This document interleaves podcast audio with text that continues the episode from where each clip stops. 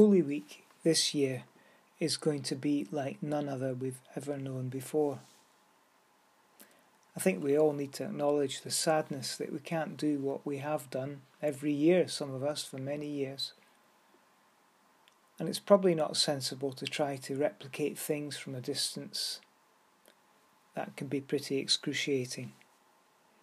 And the other thing is, there's some good quality resources out there, broadcasts on the TV, radio, that are much more professionally done than we ever could try and do here.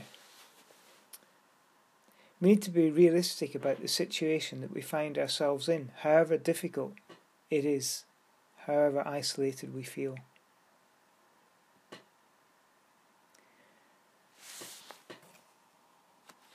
So let's have a little think about Palm Sunday. Holy Week is a time that recalls the last days of Jesus' life and death begins with his entry into Jerusalem, the theme of Palm Sunday. On the surface, it looks like fulfillment was coming, as crowds sang joyfully, Hosanna to the Son of David. Blessed is he who comes in the name of the Lord. Hosanna in the highest heaven. You can read that whole story in Matthew chapter 21, verses 1 to 11. If you wish to pause the podcast to have a read of it, do so now.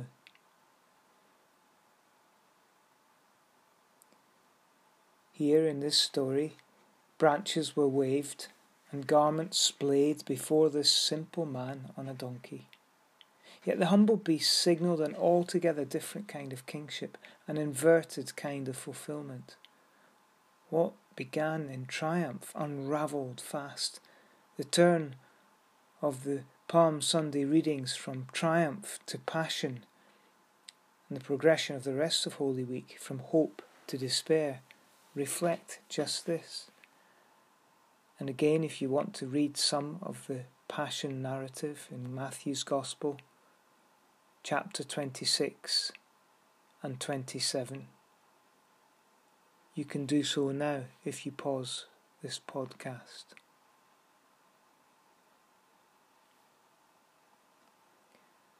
In Holy Week, we reflect on how Jesus clashed with the authorities, religious and political, confronting the ruthless hypocrisy that hovered under their veneer of respectability.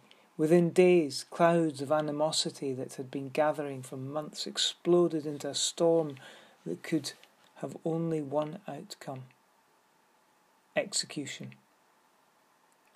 Jesus, unlike his naive friends, knew what was happening. Yet during this time he spoke some of the most profound words. And most of the gospel narratives that we have point to or take place within these few days of accelerating crisis. It's interesting that some of the greatest treasures in history come through accelerating crisis. I can't help thinking of the voice of Dietrich Bonhoeffer writing from his prison cell not long before his own execution. This Holy Week is a time to reflect on some of these profound words of Christ as he approached his time of crisis. No coincidence that Jesus' final meal with his friends on the dark Thursday evening was bittersweet. Broken bread and wine outpoured recalled that exodus of the ancient Hebrews from Egypt through the dark waters of the Red Sea. A sinister and enigmatic baptism somehow became their salvation. Not without a lot of trouble and toil and heartache.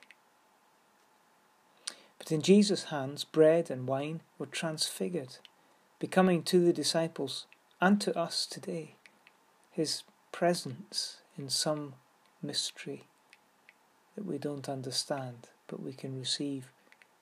Bread and wine given, bread broken apart, wine poured out, which signalled him being broken apart and the great bloodshed that would take place the next day, Good Friday. This was a dark baptism of suffering that would reveal salvation to the whole world, including the corrupt world system that, in fact, conspired to kill him. A salvation that came back to them in the form of the words, Father, forgive them, for they know not what they do. As the next day descended into chaos, Jesus' followers, who had sworn allegiance, come what may, began one by one to betray deny, and abandon him. And Jesus was finally left alone on a cross, crying out in anguish, My God, my God, why have you forsaken me? The darkness finally enveloped him, and all seemed lost. And before we rush to resurrection in this Holy Week, we pause here. From Good Friday through to Holy Saturday, all is still. Shocking human inhumanity and divine suffering at the hands of human inhumanity. All for love's sake brings forth in us only silence.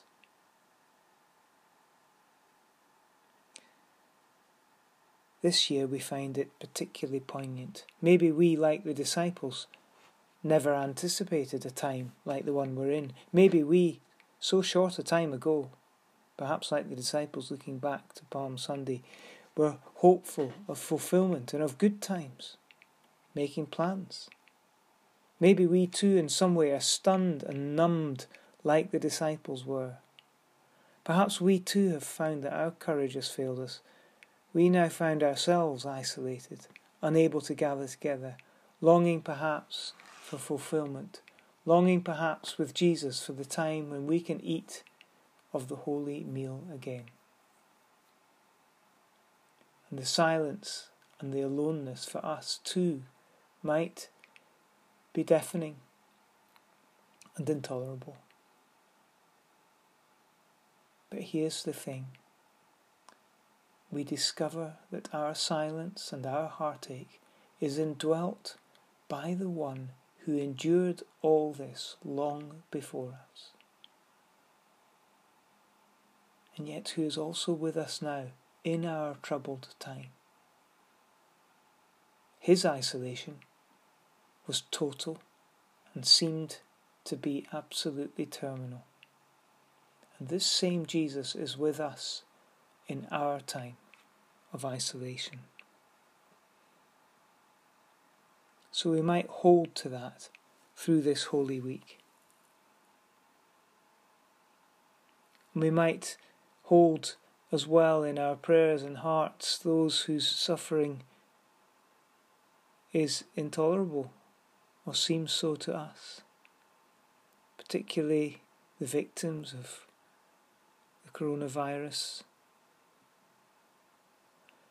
for elderly people, particularly in care homes, for those who cannot see loved ones, and for people around the world who don't have the ability to do the things we do here to protect the vulnerable. We might hold all these things in our hearts and minds in prayer.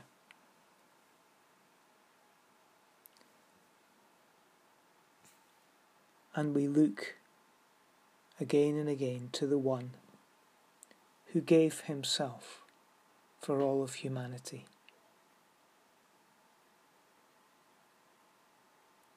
It might just be as we do that this week that there's a depth and poignancy to resurrection which we might never have expected. May the Lord bless you and keep you, and make his face shine upon you, and be gracious to you. The Lord lift up the light of his countenance upon you, and give you peace, the peace which passes all understanding. Amen.